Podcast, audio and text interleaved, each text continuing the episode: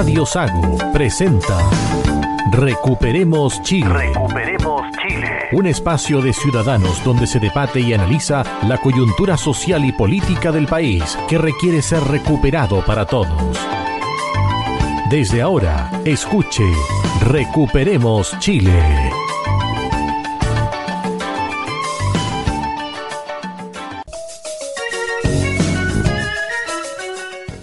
Estamos de regreso acá en Recuperemos Chile, edición del día primero de enero de 2023. Así trabaja Recuperemos Chile, empieza a ser feriado. Estamos aquí al pie del cañón y este es el capítulo 49. Esperamos, ¿cierto?, que usted haya pasado una grata fiesta familiar en su casa, con los suyos y que haya sido una noche disfrutada y a encarar este 2023 que viene con todo. Y hoy vamos a comentar la semana política que pasó y lo que viene para la temporada estival y también para el resto del año con Marcelo Alonso. ¿Qué tal, Cristian? Un gusto saludarte en este primer domingo del año 2023. Y tú dices que el 2023 viene con todo, viene con todo a medias, viene con todo complicado, viene entretenido, eso sí. Con nubarrones también en lo económico. Y Roberto Correa, que además también tiene un invitado que lo va a presentar él, porque además también hoy vamos a seguir comentando sobre este eventual nuevo proceso constituyente. No dé por hecho algo que todavía no ha sido votado en el Congreso. Muy feliz año a todos los auditores de Recuperemos Chile aquí en la décima región y en la parte sur de la región de los ríos. Esperamos que este año sea un buen año para todos. Mi invitado es don Mario Correa, él es profesor de la Escuela de Derecho de la Universidad Católica en Santiago, profesor de Derecho Civil y profesor de Derecho Romano de hace más de 40 años, un hombre que tiene muchos conocimientos acá de, del proceso constituyente, de todos los, ha vivido varios procesos constituyentes. Mario, ¿cómo estás? Buenas tardes. ¿Qué dice Roberto? ¿Cómo estás? Muy bien, muy bien. Para todos los auditores. Muchas gracias. Bueno, estábamos revisando aquí en el programa anterior esto de los bordes que fijó este proceso constituyente 2.0, que es el segundo. Y bueno, en general los bordes, Chile es una república democrática cuya soberanía reside en el pueblo, el Estado de Chile es unitario y descentralizado, la soberanía tiene como límite la dignidad de las personas, la constitución reconoce a los pueblos indígenas como parte de la nación chilena, que es una e indivisible, el Estado respetará y promoverá su derecho y cultura, y en el punto 5, ahí quedamos mirándonos las caras a los, los panelistas de Recuperemos Chile en el programa anterior dice Chile es un Estado social y democrático de derecho. ¿Tú nos puedes explicar qué significa esto? La verdad es que esto es un concepto un poco vacío, ¿eh? porque tiene una tiene una, una tiene una un, una trascendencia, sea, este es un concepto que se elabora eh, en Alemania en el siglo XIX ¿ah? por von Stein, que es, una, es un, un, un, político eh, católico conservador, ¿ah? como una forma de, de oponerse por una parte al liberalismo extremo y por otra parte al, al marxismo. Pero de ahí para adelante eh, ha habido distintas distintas formas de, de, explicar este concepto que ha llevado ni más ni menos que a todos los to totalitarismos del siglo XX, al marxismo, al nazismo, al fascismo italiano. Entonces, eh, esto como diría un guaso da un barrido y un fregado. ¿eh? Eh, no tiene un, un, una definición única, no es un concepto unívoco, unívoco, es polisémico y depende qué es lo que uno quiera, cómo quiere entenderlo en definitiva. Pero cuando se hizo el, el proyecto, el artículo primero que habían elaborado, dice un artículo uno, ¿no es cierto?, que dice que es un Estado social y democrático de derecho, como artículo primero, precisamente para borrar en nuestro actual artículo primero, que es eh, lo más importante y lo mejor que tiene la Constitución, a mi juicio. ¿ah?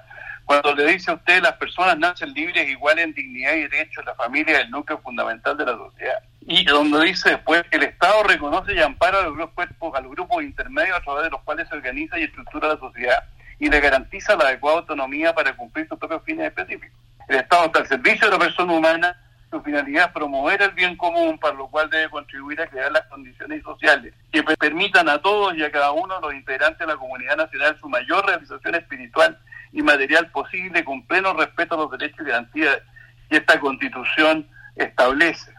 Ahí está lo que nos se llama, ¿no es cierto?, el principio de subsidiariedad. O sea, esto se hizo, se redactó así para eliminar el concepto de eh, ponerse al principio de subsidiariedad.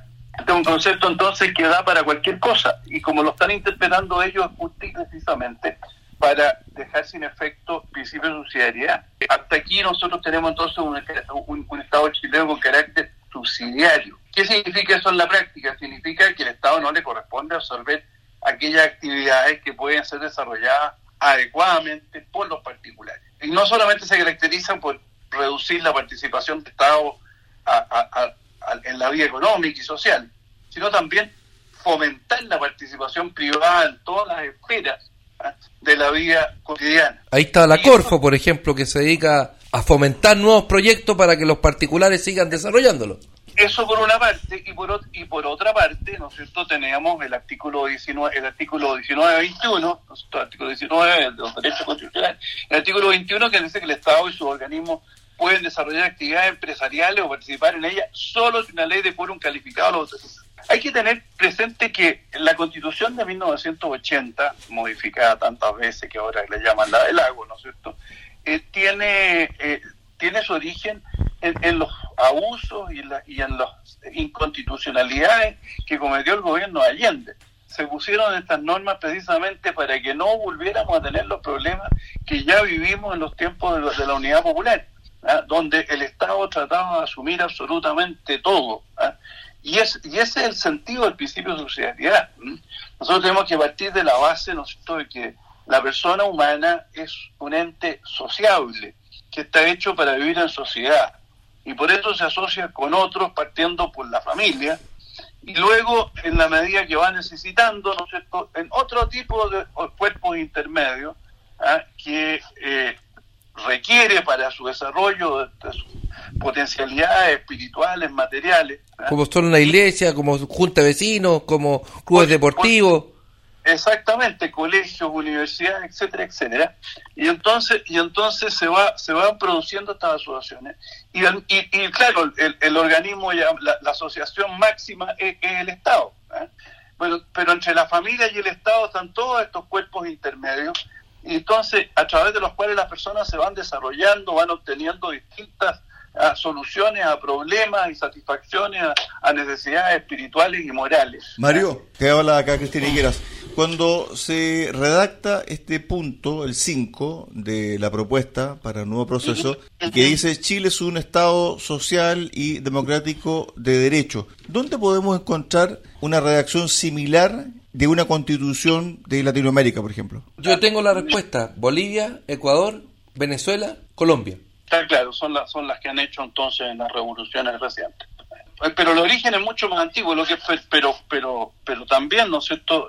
Estaba en, la Alemania nazi y estaba en, en, la Italia fascista, ¿no? Entonces, entonces está claro lo que se busca.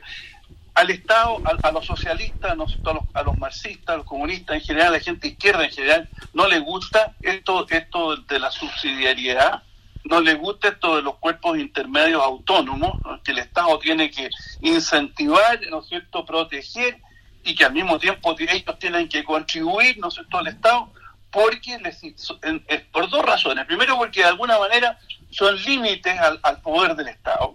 ¿Ah? No es lo mismo entenderse con Pedro Pérez que entenderse, ¿no es cierto?, con una asociación de consumidores, por ejemplo. ¿ah? Pensemos, por ejemplo, en los juicios que ahora están de moda con la Polar, por ejemplo. No es lo mismo entenderse con un ciudadano que entenderse con 10.000 representados, ¿no es cierto?, en un juicio. ¿ah? entonces, cada una de estas, de estas, organizaciones le va poniendo límites al poder, al poder absoluto del Estado. Y por otra parte, porque estas instituciones, eh, cuerpos intermedios, van realizando, van, van haciendo prestaciones, ¿no es cierto?, de, de bien público, prestaciones propiamente públicas, que puede hacer el, que pueden hacer los particulares, pero que no le gusta al, a los socialistas que la hagan los particulares. Pensemos, ¿no es cierto?, por ejemplo, en la educación, eh, la salud, la educación, la seguridad, la entretención, el conocimiento, colegios, universidades. Ellos quieren manejarlo todo. No les gusta que nos organicemos, para ellos es más fácil que cada uno de nosotros sea un individuo aislado Ah, y, por eso que promueven el individualismo, ¿no es cierto?, materialista, en que nosotros estamos desenvolviéndonos hoy día. Yo hago lo que quiero con mis cosas, yo hago lo que quiero con mi cuerpo, el aborto, etcétera, etcétera, porque ah, mientras cada uno sea una isla es mucho más fácil de manejar por, por el Estado, ¿ah? salvo las instituciones que sean eh, absolutamente obedientes, ¿no es cierto?, a los intereses del Partido Comunista, como la famosa mesa social que se armó ahí después del, de la revolución de octubre del 2019. Ahora, Mario, ¿tú crees que va bien encaminado, que falta algo dentro del proyecto? Porque se han eh, tomado en cuenta más de 200 indicaciones y finalmente este proyecto lo que se quiere por las cúpulas de los partidos es que no se toque ni una coma, como decía un diputado hace dos semanas atrás. Así es, vi, que ya hoy día primero no se resistían incluso a tratar algunas indicaciones de, de personas de los partidos que no estaban en, el acuerdo, lo cual ya no puede ser más antidemocrático. Yo lo primero que he hecho de menos es que no nos hayan preguntado a todos si queríamos otro proceso. Nosotros ya participamos de un proceso que terminaba de acuerdo con el artículo 142 con, con la aprobación de la nueva de la constitución o, o, la, o, la, vigencia de la, de la, de la nueva, de la antigua. Entonces, eso ya por ahí partimos mal, ¿no? La encuesta del fin de semana, la academia eh, la pregunta, ¿usted está de acuerdo con este proceso que van a formar estos 50 constituyentes más los 24 expertos? El 51% está de acuerdo y el 49% no está de acuerdo. Estamos mitad y mitad nuevamente y el error muestral de la encuesta es 2%.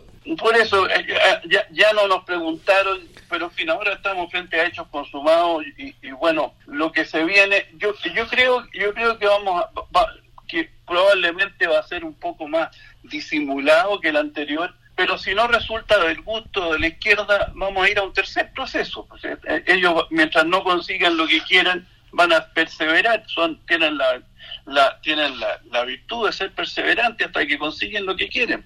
En Colombia tuvieron dos fracasos hasta que consiguieron el tercero. Así que no, no sé, yo por, por ahí ya, creo que ya, ya partimos mal con eso. Mario, disculpa, estos 12 puntos con los cuales cierto se llegó al acuerdo, como por ejemplo el tema del Estado de Chile, que es unitario y descentralizado, que Chile es una república democrática, que Chile tiene tres poderes en el Estado, que fueron puntos de discordia en el anterior proceso. ¿Tú crees que estas bases están bien hechas, estuvieron bien hechas? Yo pienso que están mejor hechas, porque la otra también tenía sus límites. Pues, ¿eh? Lo que pasa es que lo, que pasa es que no se pudieron ni siquiera ni siquiera discutir porque porque el, mecanismo que tenían de, de reclamo ante la Corte Suprema tenía dos problemas. Primero que no había no, no, tenían el número de firmas necesario para, para, reclamar y segundo que dudo mucho que la Corte Suprema se hubiera querido entrar a pronunciar. Meter en ese pastel. Y claro, sobre todo cuando estaban proponiendo desarmar absolutamente el Poder Judicial. Pero así a simple vista eh, parecen cosas como, como, como, bien, pero, pero todo es un poco vago al mismo tiempo, ¿no? Llama la atención, dice el punto 7, Chile tiene tres poderes separados e independientes entre sí. A. El Poder Ejecutivo, con un jefe de gobierno con iniciativa exclusiva en la presentación de proyectos de ley que incida directamente en el gasto público. Me llama la atención que sea un jefe de gobierno, no un jefe de Estado. Ya, eso es para dejar a la discusión seguramente la posibilidad de, de establecer un régimen parlamentario y no presidencial. A, a, la gente de izquierda en general no le ha gustado que la constitución del año 80 haya sido presidencialista. Pero la constitución del año 80 fue presidencialista recogiendo toda la historia de Chile. Eh, toda la historia de Chile ha sido de un poder de, un presidente fuerte, salvo en, los en el periodo bien bien triste para la historia de Chile, que fue entre, entre la caída de Balmaceda, ¿no es cierto?, y la dictación de la Constitución del 25, en que hubo un régimen parlamentario de facto que, que, fue muy malo para Chile, porque fue un periodo en que Chile era excepcionalmente rico y, sin embargo, eh, se pasó bastante mal. Hoy día también tenemos un parlamentarismo de facto por ejemplo, cuando fueron los, los retiros de, fondos de pensiones. Tuvimos un parlamentarismo de facto porque hubo un presidente que no quiso ejercer sus poderes. El Tribunal Constitucional tampoco quiso. Al final nadie quiso ponerle cascabel al gato. El Tribunal Constitucional está formado como, como lo formaron los señores políticos, lo, lo degeneraron nombrando gente que no tenía los, los antecedentes suficientes. Y entonces, y, y entonces y, el presidente de la República no se la jugó tampoco porque sus personas de confianza que él había nombrado inadecuadamente ahí se las hubieran jugado. Mario, pero también hay que recordar que tanto el actuar del presidente y tanto el actuar del Tribunal Constitucional estaban bajo presión. Recordemos que fue agredido uno de los integrantes del Tribunal Constitucional a la salida de la sala. El presidente Piñera estaba siendo acusado de crímenes de lesa humanidad y que lo iban a, llevar a la Corte Internacional de la Haya. Eh, que en cada esquina de Santiago Centro había un grupo de violentistas que incluso, lo que dijo el mismo Sergio Mico, quisieron tomarse la moneda. Por lo tanto, estábamos en un periodo donde la calle tenía mucho poder, donde circulaba también mucho dinero en la calle, por lo tanto también estaba esa moneda de cambio. Es verdad que estábamos en un periodo excepcionalmente, excepcionalmente complejo, pero no se quiso, no se quisieron ejercer los poderes que el presidente tenía, no se, se pudo haber declarado perfectamente en estado de sitio ¿ah? y, y, otro gallo habría cantado, pero el presidente de la República se preocupó de sus intereses personales y no del bien común de Chile. Pero al final los militares tampoco estuvieron dispuestos a ir a un estado de sitio sin respaldo político. Bueno, pero es que, es que claro, una cosa tiene que ir con la otra. Y, y, además se, se, dictó en ese momento el reglamento de uso de la fuerza, que lo dejó prácticamente con las manos atadas. Así no se puede. ¿ah? Con onda y cerbatanas no vaya a responder a, a, a bombas molos. Bueno, hemos visto en las noticias como estos del Instituto Nacional que atacan a un cuartel del ejército y salen a defenderse con manguera. Esos, son del, Instituto Nacional Barros Arana. Mario, con respecto al tema presidencial. ¿Tú crees que Chile ya agotó este modelo, que es necesario modernizar la administración de, del Ejecutivo, tener otra forma de cómo llevar adelante también las riendas del país? Porque hemos eh, tenido por largos años, décadas, un presidencialismo, que usted lo acaba de relatar muy bien, pero yo no sé si para los tiempos que corren es la figura que necesita Chile. A mí me parece que sí, por varias razones. En primer lugar, porque está en la idiosincrasia del chileno que haya un gobierno fuerte, desde los tiempos de, de, Joaquín Prieto para adelante. Y, pero en segundo lugar, porque la alternativa al parlamentarismo, y, y con un parlamento atomizado como el, que, como el que tenemos nosotros hoy día, con partidos insignificantes, que es imposible poner de acuerdo, estaríamos en un caos permanente, una cosa parecida a la rotativa ministerial que hubo entre los años 20 y 25 del siglo pasado, ¿no es cierto?, en que los, gabinetes duraban tres meses. Entonces, entonces, con este sistema electoral, con partidos chicos, con, con una serie, eh, eh, sería todavía peor. No, no, no se me ocurre otra alternativa.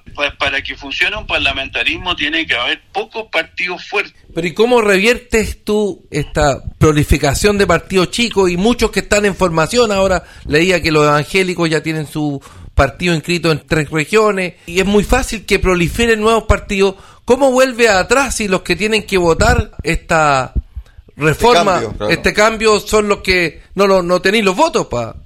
No, no, es, muy difícil. Sí, muy, pero, pero es que nosotros esto ya lo vivimos en tiempo Lupe, pues, entonces eh, eh, volvimos a tropezar con la misma piedra y es muy difícil revertir esto y volver atrás. Lo prácticamente imposible. Vamos camino a lo que pasa en Perú, que muchos partidos 37 partidos, nadie tiene mayoría y es un desorden. En tiempo de la Unidad Popular teníamos una infinidad de partidos chicos, como el, la Unión Socialista Popular, como el Partido Democrático Nacional, en fin, el Partido Aéreo Laborista un poco antes, ¿no es cierto?, que, que tenían unos poquitos diputados y, y que eran la bisagra y, y bueno, según qué les parecía o, qué, o si se los coimeaba o no se los coimeaba, votaban por un lado o al otro.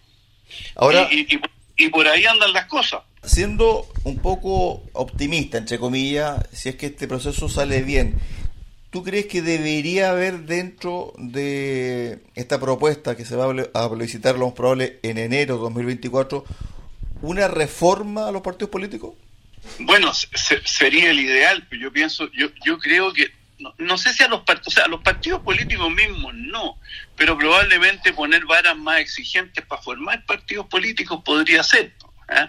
Lo que es más complicado es el sistema electoral. Lo que el sistema binominal tan criticado era, era súper bueno. ¿eh? Ahí te formaban, ¿no es cierto?, grupos, coaliciones, ¿no es cierto?, poderosas de partidos y, se podía entonces entrar a negociar y, y, a formar eh, acuerdos como todos los que hubo entre, entre 1990 y el, 80, y el 2019. Pero lo veo muy, muy poco practicable. Creo que Roberto tiene razón en eso. Volver atrás en eso es casi imposible. Ahora, cuando los consejeros tienen estos meses para redactar una propuesta, algunos dicen es que la propuesta ya está hecha, una parte de lo que se rechazó, más una propuesta de lo que se iba a hacer en, con Michelle Bachelet, otras reformas que tenía Lagos de por medio, por lo tanto van a ser como un compilado de, un collage de, reformas que están eh, listas para y las van a presentar para que este consejo de 50 personas las debata. Bueno, ah, eh, puede ser eso el insumo, ¿no es cierto?, para, para entrar a discutir, pero eh, la verdad, no sé, ahí habría que ir viendo cómo, porque hay cosas que entre unos y otros son contradictorias, entonces, pero sí, como insumo para que discutan los consejeros puede ser. ¿ah? La constitución actual se hizo en cuatro años, más o menos, con eh, los mejores constitucionalistas que había en Chile. Y se demoraron eso, haciendo una cosa muy bien hecha. ¿ah? Después eso pasó por el Consejo de Estado que también hizo una serie de modificaciones, presidida por don Jorge Alessandri. Y, y después de todo eso, recién, recién tuvimos el año 79 a fines, ¿no es cierto?, eh, un texto que fue plebiscitado en el año 80. llegar y hacer una constitución así en tan poco tiempo no, es difícil, pero bueno, efectivamente están esos insumos que se pueden aprovechar y, y, bueno, vamos a ver en, qué termina, porque como digo, entre entre lo, entre lo de Michelle Bachelet, las cosas que tenía Lago, han, han resucitado incluso un, proyecto de reforma constitucional que tenía Allende, ¿ah? que gracias a Dios no vio la no, no vio la luz. Mario, de la propuesta que se rechazó, ¿qué rescatarías? Algunos dicen de que hay un capítulo que estaba dedicado a la corrupción, que está o quedó muy bien hecho, incluso el Consejo de Transparencia dice, ¿sabe qué? Es un capítulo bien hecho, yo lo pondría en esta propuesta. ¿Tú crees que hay algo que rescatar o no hay nada?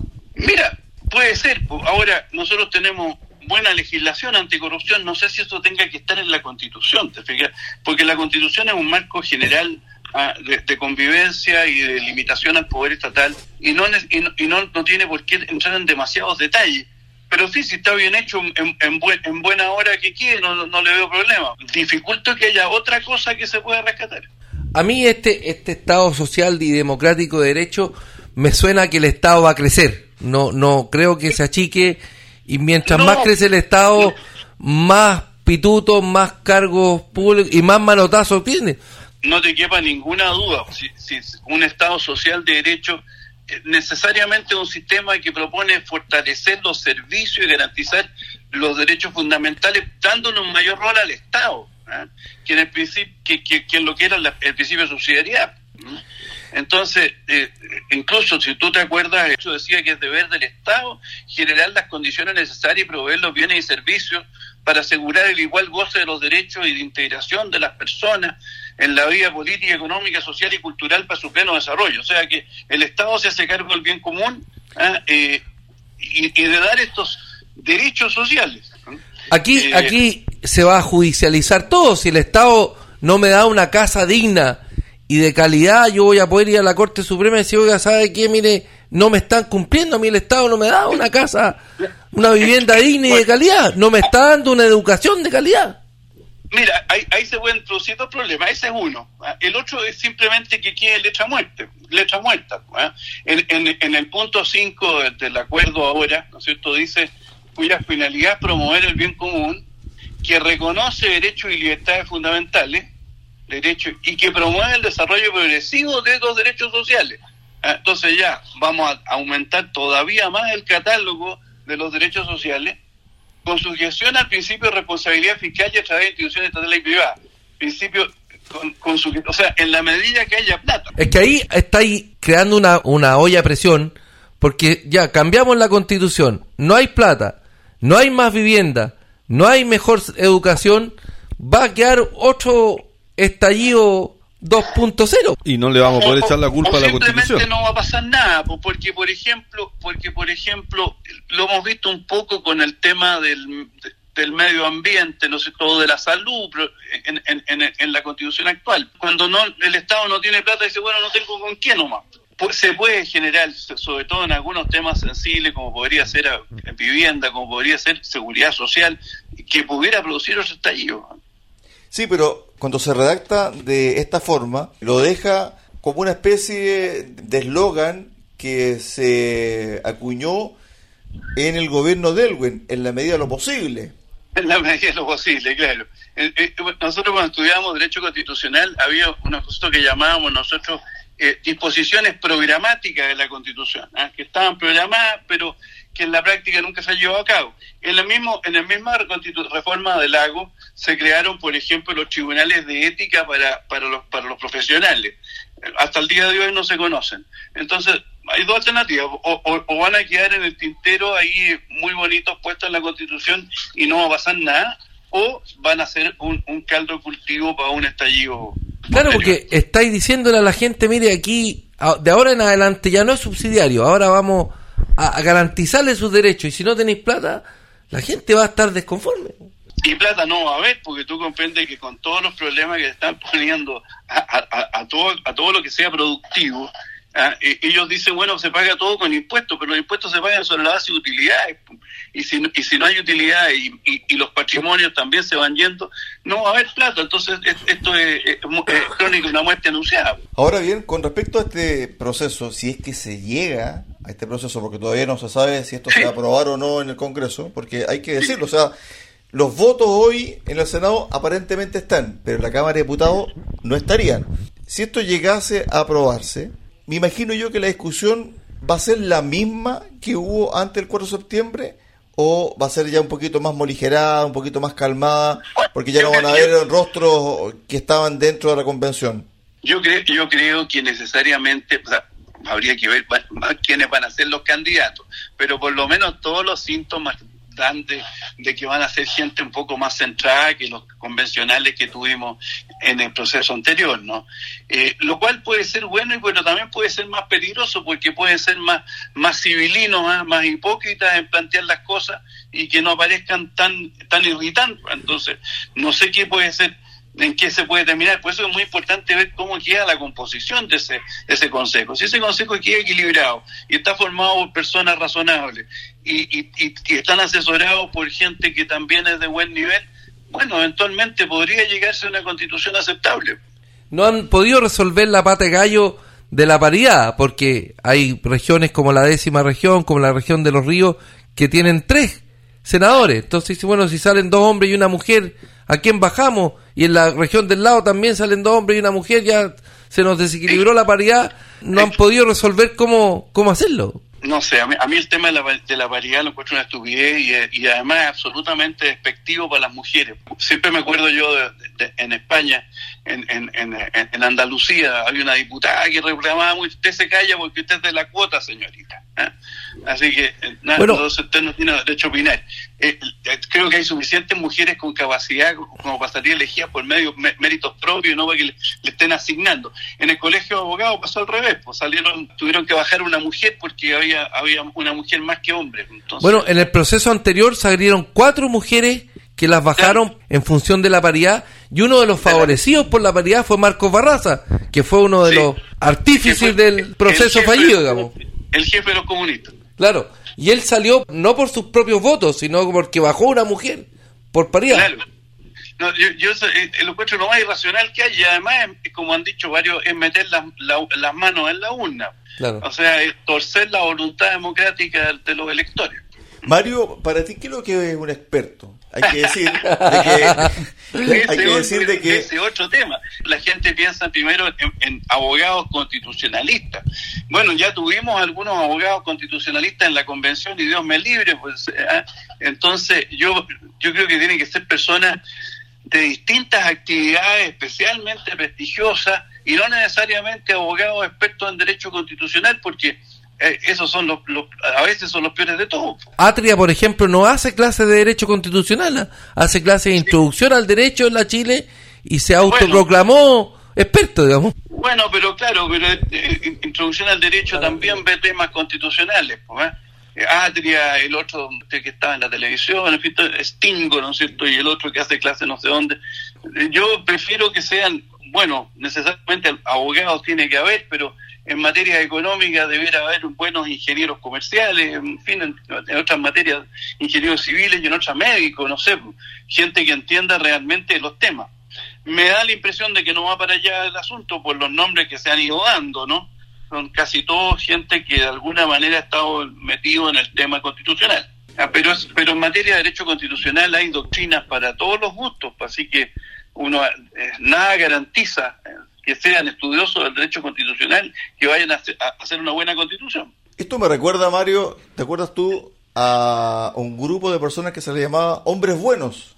En los procesos de expropiación, ¿no es cierto?, para los efectos de fijar las indemnizaciones hay unas comisiones de hombres buenos. ¿eh? Generalmente son gente que entiende, pero pero no necesariamente, ese es el tema. Cuando se habla de este tema, y comienzan a surgir los acuerdos, etcétera, aparecen también los ex constituyentes y aparecen también los ciclistas furiosos y, y, empiezan las funas y empiezan una suerte de presión en el Congreso, en la casa de Cristian Barken que lideró el movimiento Amarillos por Chile, etcétera. Y uno dice, bueno, esta película ya la vimos el 2022, el 2019, el 2020, 2021, 2022, y aparentemente alguien quiere como que repetir el ciclo, ¿no? Sí, no, no, cabe duda que hay gente que, que, por ello no, no, hubiera un estallido permanente. Bueno, pues son lo que en tiempo de Lupe llamamos termocéfalos. Son termocéfalos, tienen la cabeza caliente. Pero, pero yo, bueno, tienen eh, ahora tenemos el problema que además tienen el respaldo de la moneda. Aquí hay un pecado de origen, ¿no es cierto? Elisa Loncón dice, oiga, este nuevo segundo proceso no es democrático, ya anda paseándose por el mundo para decir que no es democrático. Cuando Ricardo Lago estuvo por el apruebo, ¿no es cierto?, a una nueva constitución, le dijeron, oiga, pero ¿cómo si usted redactó esta constitución? Yo hice lo que la derecha me permitió hacer. Bueno, ahora están los mismos descolgados, Barraza, Stingo, diciendo, bueno, este nuevo proceso es, la, es lo que la derecha nos ha permitido hacer. Estamos en el segundo proceso y quizás cuántos más vienen por delante. No van a, no van a aceptar una constitución que no sea la que ellos quieran, se van a seguir revolviendo, van a seguir echando abajo instituciones hasta que consigan su objetivo. Por eso decían, estos son perseverantes, entonces eh, no se van a quedar satisfechos con ninguna. Yo creo que no les vamos a quitar las bombas monotov de la mano con aprobar este borrador de constitución? Si no le satisface a la izquierda, no, no van a pasar 10 años cuando ya vamos a estar de nuevo en una rosca tremenda tratando de una nueva constitución. Además, quieren convencer a la gente que todo se soluciona con la constitución. Y no es verdad. hay cosas que no tienen por qué estar en la constitución y por último, si aunque estén, eh, no garantiza que se puedan cumplir tampoco. Entonces, es bien absurdo todo eso. Tú puedes prometer educación de calidad, salud de calidad, y si no están los recursos y están las voluntades bien encaminadas, no vamos a sacar nada. Pero por supuesto, pero por supuesto. Y ojalá además gratuita y de calidad. Ninguna cosa de calidad es gratuita, eso está claro. Ya hemos hablado del tema de la educación en este programa, que está desequilibrada en los países más desarrollados. Los fondos para la educación preescolar, media y universitaria son equivalentes para cada alumno. Aquí los fondos que el Estado asigna a la universidad es muy superior a los que destina para la primera infancia, donde se desarrollan las habilidades de los niños, donde empiezan a marcarse las diferencias.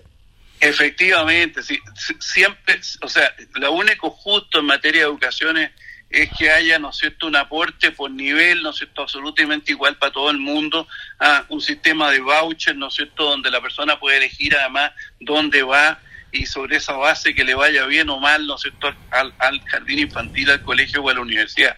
También es absolutamente desproporcionado lo que el Estado le da a las universidades estatales respecto a lo que le da a las otras universidades que son tan buenas o mejores muchas veces. Bueno, también a propósito de educación, Mario, no nos queda mucho tiempo para hablar eh, sobre este tema, pero en algún momento lo vamos a hacer, especialmente sobre las tesis y la formación de los profesores, a ah, raíz de lo que pasó en la Chile esta semana eso ya eso ya es, el colmo de los colmos ya pues, ¿eh? y, todavía aparece gente con cara de inteligente diciendo que en realidad son cosas que se pueden hacer y que son tesis que están muy bien hechas la estupidez da para todo en realidad Muchas gracias por tu participación aquí en Recuperemos Chile y bueno, hay que seguir atento a cómo se produce este proceso. a, disposición de ustedes para lo que quieran. Pues, y, está muy bueno el programa, yo lo, sigo normalmente, así que los felicito. Muchas gracias. Adiós. Ahí estaba Mario Correa, académico de, la Universidad Católica. Universidad Católica. Se nota que el hombre sabe, sabe del tema constitución. Advirtió mucho, yo me mantuve muy atento, no intervine. Advirtió mucho que eh, los pasajes que tuvimos con la primera intención de nueva constitución simulaban lo que pasó en Chile en los años 70. Y me preocupa porque eh, si gente con experiencia y con conocimiento lo está diciendo, eh, es preocupante. Ahora estamos viendo un nuevo segundo intento que está en el Congreso. Tú bien lo decías al principio del programa, Cristian. Pero el Congreso, ¿qué, pasa si el Congreso no aprueba esta situación y nos quedamos... ¿cómo, cómo nos quedamos si no están los votos? Va a tener que haber un nuevo acuerdo porque se votó en la Comisión de Constitución del Senado esta semana, que pasó, se votó la indicación sobre qué pasa si es que gana el no acepto o yo no apruebo. Lo dejaron abierto. Estamos hablando de este segundo ciclo. O sea, si vuelve a rechazar, si el país vuelve a decir que no, queda abierta una tercera vuelta. Exactamente. Ese punto en particular que fue presentado por el Partido Republicano fue rechazado. Es decir, queda abierta la ventana para un tercer proceso. Y tal como lo decía el profesor Correa, esto ya ocurrió en Colombia. En Colombia hubo dos intentos de reforma constitucional. Los dos intentos, los dos primeros, fueron rechazados por la ciudadanía, pero se llegó a un tercero. Y aquí nosotros lo hemos dicho latamente, esto va a ser como el infinito, hasta que se llegue a un consenso o que en la redacción de la constitución le guste un sector de la población, de los partidos políticos. El sector violento de la población. De la población. Justamente me quitaste la palabra de la boca. Es que, eh, sí, está bien lo que tú dices, Cristian, pero ¿cómo puede quedar un país a la deriva desde este punto de vista donde si no se logra lo que en este caso el grupo de izquierda de la política nacional quiere, se sigue gastando recursos, se sigue gastando tiempo, se sigue manteniendo el país en la incertidumbre hasta que resulte lo que ellos quieren. Y ya parece que el, mundo ya se dio cuenta que lo que ellos quieren no le conviene, al país no le gusta. Sí, pero es que yo creo que ahí tienes razón, porque en el fondo yo creo que ellos están sacando mal el cálculo y creo que si esta constitución sale medianamente bien redactada y con algunos puntos bien consensuados, lo más probable es que se apruebe. Lo dijo, por ejemplo, Pepe Out, dijo, existe un noventa y tantos por ciento de probabilidad de que este texto, que aún no conocemos ni una coma, nada, lo más probable es que la gente lo avale, lo apruebe con una amplia mayoría. Ahora, yo no sé... ¿Y en base a qué dice eso? ¿Sabes en base a qué dice eso? En base a que el 74% de los parlamentarios que están hoy día elegidos, ¿no es cierto?, en el, en el Senado, digamos, y en la Cámara, pertenecen a los partidos que firmaron el acuerdo. Pero ojo, por ejemplo, aquí en la décima región teníamos la gente que es de derecha votar por un UDI o por un renovación, no teníamos otra alternativa. La gente del Partido Comunista, que está por el otro extremo, tampoco tenía candidato a senador. Entonces, ¿cómo íbamos, no íbamos a estar dentro del 74%? ¿Te fijas? A mí no me queda claro eh, ese 90 y tanto por ciento que dice Pepe Out. Pepe Out. 74% habla él. 74% de probabilidad. No, no, él dice que existe una probabilidad más del 90% de que este proceso sea exitoso. Por lo tanto, cuando se refiere a eso, se refiere es por también. cansancio? Es que no, yo creo, insisto, yo creo que si se redacta de una forma consensuada, por eso está, por ejemplo, la Comisión de Admisibilidad, por eso existen estos sensores en el fondo que son criticados por los extremos. Si se llegase a aprobar una nueva Carta Magna ligeramente redondita, sin tanta ambición como la propuesta antigua. Y sin tanta tontera que teníamos el derecho al aire. Exacto. Yo creo que lo más probable es que se apruebe con una amplia mayoría. No sé si con el 62%. No lo sé. Sobre el 50. Pero sobre el 50, sí. Ahora, si dentro de ese texto hay cosas que no están y que fueron pujadas por especialmente por movimientos de izquierda, aquí yo concuerdo con Roberto que van a pasar cinco años y vamos a tener otro movimiento fuerte en las calles. La Pamela Gil está convencida que no se apruebe este proyecto. Yo tengo la misma impresión del punto de vista de que no nos preguntaron en general, ¿no es cierto?, el plebiscito de entrada, que lo eliminaron de facto, y eso a mí ya me genera un, rechazo a lo que venga. Los votantes del lado izquierdo, ¿no es cierto?, del Partido Comunista, Frente Amplio, no están conformes con esto, y por otro lado los votantes de la derecha tampoco están conformes. No sé dónde sacan los votos. Si tú miráis lo que fue la primera vuelta, la Yana Proboste quedó abajo. Sichel, por lo que fue candidato, que fue candidato de UDI, Renovación, Evópolis, quedó abajo. Entonces, ¿de dónde está la base electoral para aprobar este? No sé. Pero es que ahí también yo creo que hay un mal cálculo, porque si se apuesta que se rechaza el texto, salga como salga, es decir, da lo mismo. Redacten lo que redacten, dicen algunos, como la Pamela Giles, la gente los va a rechazar. Yo no sé. Yo creo que ese 62% tiene otra mirada, porque hay que, hay que ver que ese 38%, partamos de la base de que hay un 38% que quería aprobar la anterior. Que no le gusta este proceso porque no, es democrático. Que no le gusta este proceso. Por lo tanto, porque no es democrático. Por lo tanto, ya el rechazo, hablando matemática pura, ya el rechazo cuenta con un 38%. 38%. Por lo tanto, tiene que solamente sumar. Llegar al 38, 48, le quedan 13 puntos. Si suma 13 puntos más, tiene 51%. Por lo tanto, con el 51% se rechaza el nuevo texto. Teniendo en cuenta de que ese 38% se mantiene, se mantiene. Se mantiene. Es decir, no, a nosotros no nos gusta este proceso, nosotros votamos a favor de la propuesta anterior, pero ahora esta propuesta no nos gusta, por lo tanto ya se comienza con un 38%. Estos ciclistas furiosos que salieron a rayar los partidos políticos, rayar ¿Y que visitaron la... casa de Christian Worken, sí. ¿te refieres a ellos? Sí. Tres detenidos, uno un exfuncionario de la Municipalidad de Recoleta. Bueno, ellos ya rayaron, si no es 100% electa, no sirve, digamos. Y fueron a rayar al Partido Socialista también. Ya advirtieron. Me preocupa porque parece que estamos con esto asegurando un tercer partido de, nueva constitución. Este claro, proceso va a ir... Eh, Claro, porque en el fondo también el cálculo que hacen los partidos políticos es que ese 62% sea duro. Es decir, que, se, que se, replique, que se replique el mismo resultado de la elección pasada. Y yo lo veo muy difícil, Roberto. ¿ah? Agrega ahora que el voto es obligatorio. Se mantiene la, la, obligación de votar. Por lo tanto, vamos a tener más gente votando que en el plebiscito de entrada que se hizo para el proceso 1, donde votaron 5 millones de personas. Sí, no, pero que ya tuvimos un proceso obligatorio. 13 millones de personas votaron el 4 de septiembre. 13 versus 5 que le dieron el plebiscito de entrada. No, no, pero es, que, mucha la diferencia. Sí, pero es que a lo que voy yo, si el cálculo que tienen los partidos políticos es que si hacen bien las cosas, si hay un texto consensuado, etcétera, va a tener la misma aprobación que tuvo el rechazo el 4 de septiembre, yo creo que están mal.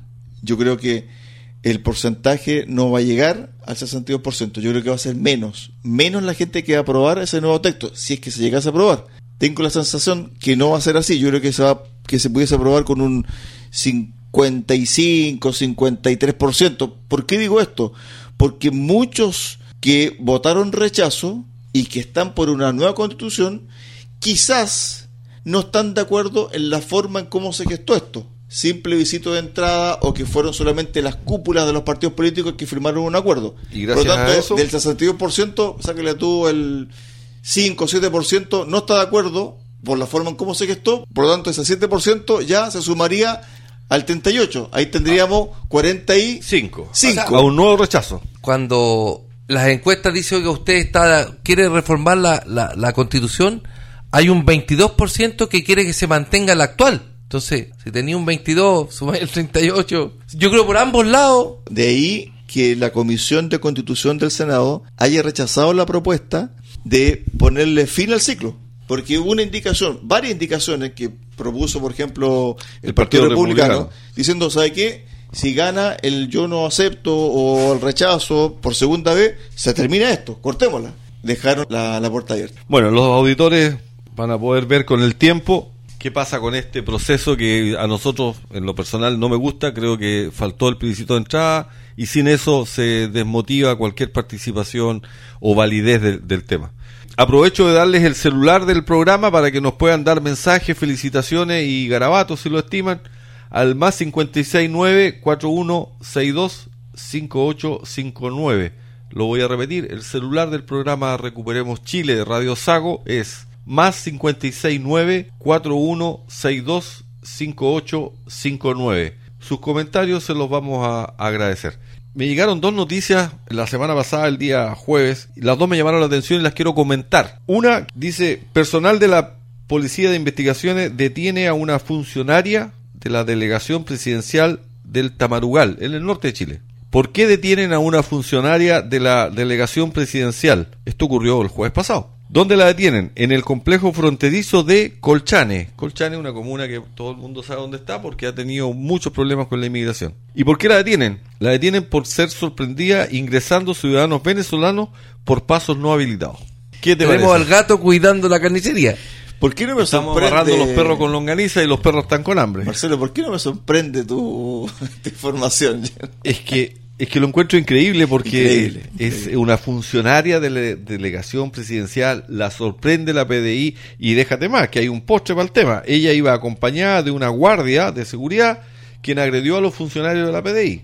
Pero fíjate que también se conoció durante la semana y a raíz de esta noticia insólita. Pero a mí no me sorprende, fíjate, porque yo creo que hay una, una ideología instalada en el gobierno pro migrante. Por lo tanto, da lo mismo por donde entren, a ellos los van a valer igual. Fíjate que hay una cifra, yo no sé si, si es real o no, pero se estableció en los medios de comunicación, de cada 100 venezolanos, 40 tienen problemas con la justicia. En, los países de origen, no, en el país de origen. En el país de origen. En el país de origen. Vienen con antecedentes. ¿Y Eso no podrían entrar por la puerta. No, podrían entrar por la puerta. Y si tú miras qué ha pasado, lamentablemente, con el, alta, en el nivel de delincuencia que tenemos, y peor aún, en el mayor porcentaje de asesinatos que estamos teniendo en la vía pública, ¿qué nacionalidades son las víctimas y los agresores cuando son sorprendidos? Más del 65% son extranjeros el día miércoles de la semana recién pasada, un venezolano estaba lavando el auto al lado fuera de su casa, seguramente arrendada en el sector de Puente Alto, pasó otro auto y lo acribillaron a balazo, venezolano. Salió herido un chileno que iba pasando por casualidad, entre paréntesis ahí, que, está, que quedó con riesgo vital. Eso fue el jueves, recién pasado, tres días.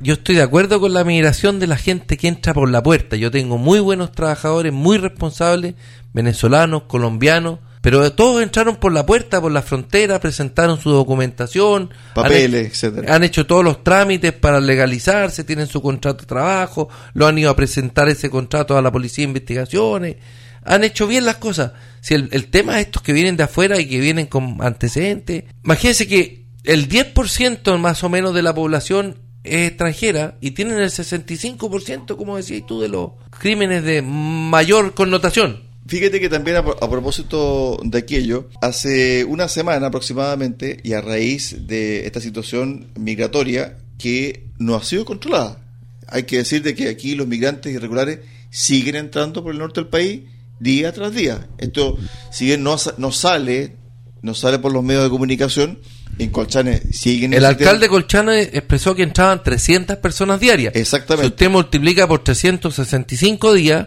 le da del orden de los 100.000 habitantes nuevos. Nuevos. Entonces, ¿qué es lo que está pasando? Ilegales nuevos. Lo que pasa es que hay una moneda de cambio para que se instaure un estado de excepción por emergencia en el norte. Ya diputados, ¿cierto? Y senadores que conforman la bancada del norte rechazaron, por ejemplo, el estado de excepción de la macrozona sur porque dicen, bueno, nosotros apoyamos siempre y cuando establezcan el estado de excepción de emergencia en el norte. Y esta idea que había lanzado el diputado Andrés Joanet de crear una policía militar de frontera ya tuvo eco en el Senado en base al apoyo que le dio el senador Insulza. Dijo, sería bueno que los militares tomaran el control de la frontera bajo otra figura. Pero en el fondo ya hay una suerte de consenso en decir, ¿sabe qué? Lo que estamos haciendo no va para más el gobierno creó una comisión de seguridad en el Parlamento. Y bueno, esta comisión que se la autoimpuso la Carolina Toá de terminar con un acuerdo a fin de año, que quedan pocos días. Terminó y no hubo acuerdo. Que no hubo acuerdo. Uno de los problemas que no hubo acuerdo es que los parlamentarios decían, bueno, ¿Qué vamos a hacer con la frontera? Están metidos en un zapato chino. Al final, eh, la zanja famosa que cuestionaron a un candidato presidencial la están haciendo. Y por el lado hicieron una pasarela y siguen entrando. O sea, los militares yo lo he visto en, los videos cómo están... Pero van y lo único que hacen mirar es cómo la gente mirar cómo la gente pasa. No tienen ni una atribución. Exacto. Para, evitar que se agredan y que hayan peleas, están viendo, la gente está entrando, estos ilegales están entrando con drogas, están entrando con armas y los militares no pueden hacer nada, pues no hay respaldo político para que actúen. Bueno, en Puerto Montt, en entendido, esta semana se detuvo una persona por eh, porte de droga, etcétera, y la persona había sido expulsada. Y volvió a entrar. Volvió a entrar. Y volvió a entrar. Entonces, no tenemos ni un control sobre la frontera. No hay control. Pero No hay han- control. este gobierno desde marzo ahora a al 31 de diciembre ha expulsado 22 personas. Tremendo. Yo tengo un comentario de, del gas y después voy Dale, después dale con el gas, sí, también está No, entretenido el gas. Quería comentar, sí, ¿se se acuerdan del famoso de- de- del gas a precio justo? El gas popular. el gas popular para poder romper el monopolio que tenían las grandes empresas distribuidoras de gas en Chile, que el, el gas se vendía a un precio más caro. El objetivo era vender 100.000 cilindros en el plan piloto. El objetivo en su plan piloto, 100.000 cilindros, pero ¿Cuántos vendieron? finalmente lanzaron al mercado 60.000. No, no, vendieron 3.000. Ve- Vendieron 3.000. Ya, los 60.000 son los balones de gas que están en el mercado. ¿Y qué es lo que te quiero comentar, Robert? Cristian. En Chile hay más o menos 20 millones de balones de gas dando vuelta, entre los que están en la casa en uso, los que están de reserva en la casa. Los de 5, 11, 15, 45. 20 millones. Y los que están en el distribuidor con gas, ¿no es cierto? Que 20 millones de gas que se, balones de gas que se están moviendo.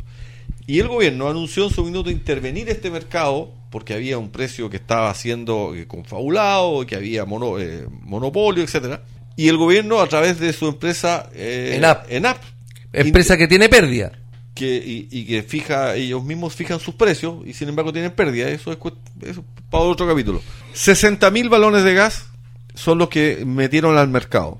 Balones, el balón físico, el, el estanque de fierro, Cilindro. el cilindro. 60 mil metieron al mercado para regular los precios. 60 mil balones en los 20 millones de balones que hay en el país es el 0,3%. La pregunta, señor auditor, ¿usted cree que con el 0,3% de intervención en el mercado va a poder regular algún precio? Nada, con razón Gasco y Abastile no han reclamado felices, nada. po, felices, pues. Y Ah. ahora, los balones que metieron, efectivamente se comercializaron 6.000, 3.000, dijiste. tú? 3.000, que fue un, un plan piloto por ahí por Lota. eh, eh, En la zona de Chihuayante, en la Sí. octava región.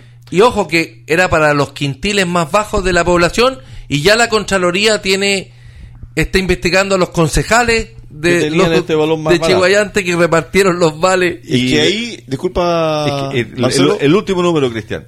Esos galones o balones de gas, corríjanme si estoy equivocado, tuvieron un costo para el Estado de nuestros impuestos de 100 mil pesos cada uno. Ese fue el costo de los balones de, De, gas de los 3.000 que se de repartieron. los 3.000 que se repartieron. 100 mil pesos un balón de gas de 15 kilos. Bueno, hay que pagarle los sueldos a los funcionarios del Estado que Entonces- hicieron este plan piloto. Así los no que compraron sorprende- los balones de gas al exterior, o se mandaban a hacer a Chile. ¿Cómo? No Donde supe yo. haya sido, te aseguro que. Que Quedó bajo la uña 75 mil pesos por balón de los 3 mil que se repartieron. ¿Y para qué vamos a hablar de la última noticia del aumento de sueldo de los, eh, De los 114 asesores? funcionarios. Donde yo creo que eso lo desmenuzamos en el próximo capítulo. Sí, pues nos queda poquito ya. Sí, yo quiero hablar, nos quedan dos minutos, quiero hablar un poquito sobre la polémica que hubo durante la semana, el escándalo, mejor dicho, de las tesis, de dos tesis que se aprobaron en la Universidad de Chile. Si usted no ha estado atento al devenir de la contingencia noticiosa de nuestro país, le comento que aparecieron en redes sociales dos tesis donde se avalaba abiertamente la pedofilia y fueron aprobadas por la Universidad de Chile. Que son tesis del año 2016. 2006 y 2020. Entonces, aquí lo grave es que las tesis que fueron aprobadas fueron redactadas por personas que hoy trabajan con niños. Y las tesis, Y los profesores que y los profesores además también, y las tesis avalan y justifican la pedofilia. Yo creo que aquí, si bien es cierto, se puede haber una libertad de tema, todo tiene un, un límite. un límite. Yo creo que lo primero que hizo la Casa de Estudio fue elaborar un comunicado a través del- de la Facultad de Filosofía, que fue un escándalo porque prácticamente justificaba la redacción. El libre pensamiento. Exactamente. Y después tuvo que salir la rectora de la universidad diciendo, ¿sabe qué? Vamos a abrir un sumario. Y luego de aquello, lo peor que hizo la universidad fue que restringió el, el El acceso. acceso al repositorio donde están todas las tesis que se aprueban en la Universidad de Chile. Increíble. la Facultad de Filosofía. Para que tengan los auditores una idea de lo que estaba escrito en esa tesis, que además ese alumno aprobó porque podría haber reprobado, digamos. Alumno de un magíster. Sí, decía que los, no había que por qué coartar los derechos de los niños a meterse con los adultos, porque los niños tenían también deseos sexuales y que no teníamos por qué coartarlo. Y aquí los niños son inocentes, por favor. Ese es el nivel de tesis que había aprobado la Universidad de Chile, quedó al descubierto y ojalá que se pongan límites mucho más estrictos en lo ético, en lo legal, en la forma de abordar ciertos temas, porque esto raya casi en un delito. Un delito. O sea, imagínense yo hiciera una tesis que de la satisfacción que me produce dispararle A los perros. a los perros, por decirte. O, o dispararle y a, lo- a las personas que no piensan como yo. Exactamente. ¿Te te fijáis? Eso es una aberración. Bueno, yo creo que es un tema que se va a abordar en la Universidad de Chile, hubo un rechazo transversal y yo no sé si les van a quitar los grados de académicos. No. No, ya están. Bueno, capaz, pero conozco casos de abogados donde le quitaron el grado después de haber tenido algunos problemas. Pero aquí yo creo que esto va a pasar colado y lo van a llenar con otro con otra arena y, y no va a pasar nada. Pasó, ha- ¿no? como, como está pasando todo, pues, Cristian.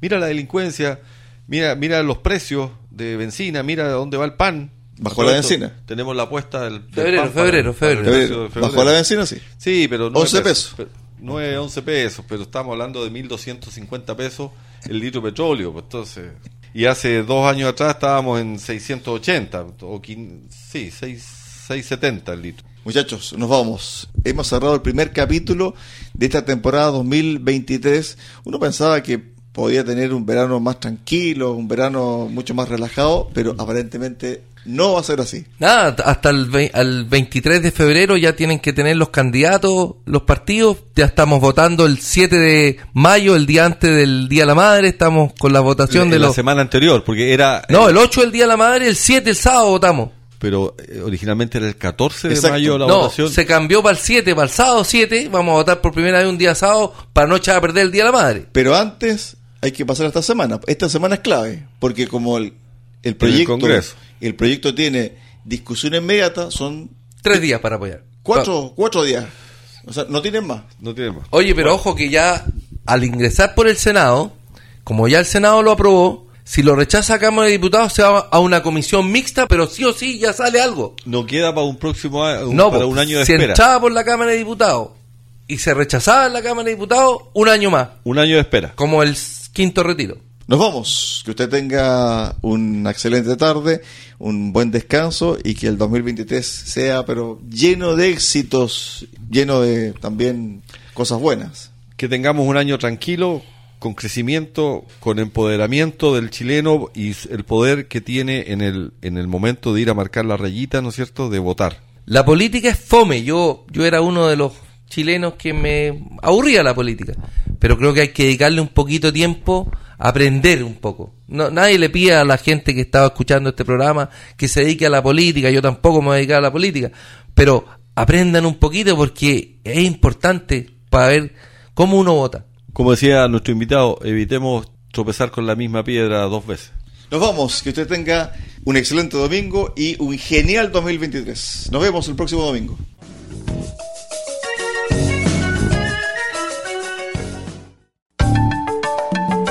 Recuperemos Chile.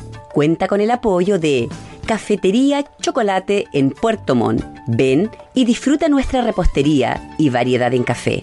Estamos en Avenida San Javier 2013 y en Avenida Nueva 1789 en Cardonal.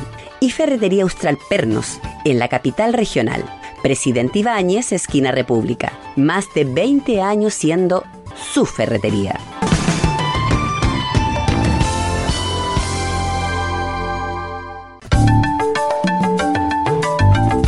Radio Sago presentó Recuperemos Chile. Recuperemos Chile. Una hora de debate y análisis sobre el presente y futuro del país que los ciudadanos quieren recuperar. Recuperemos Chile. Vuelve el próximo domingo acá en Radio Sago.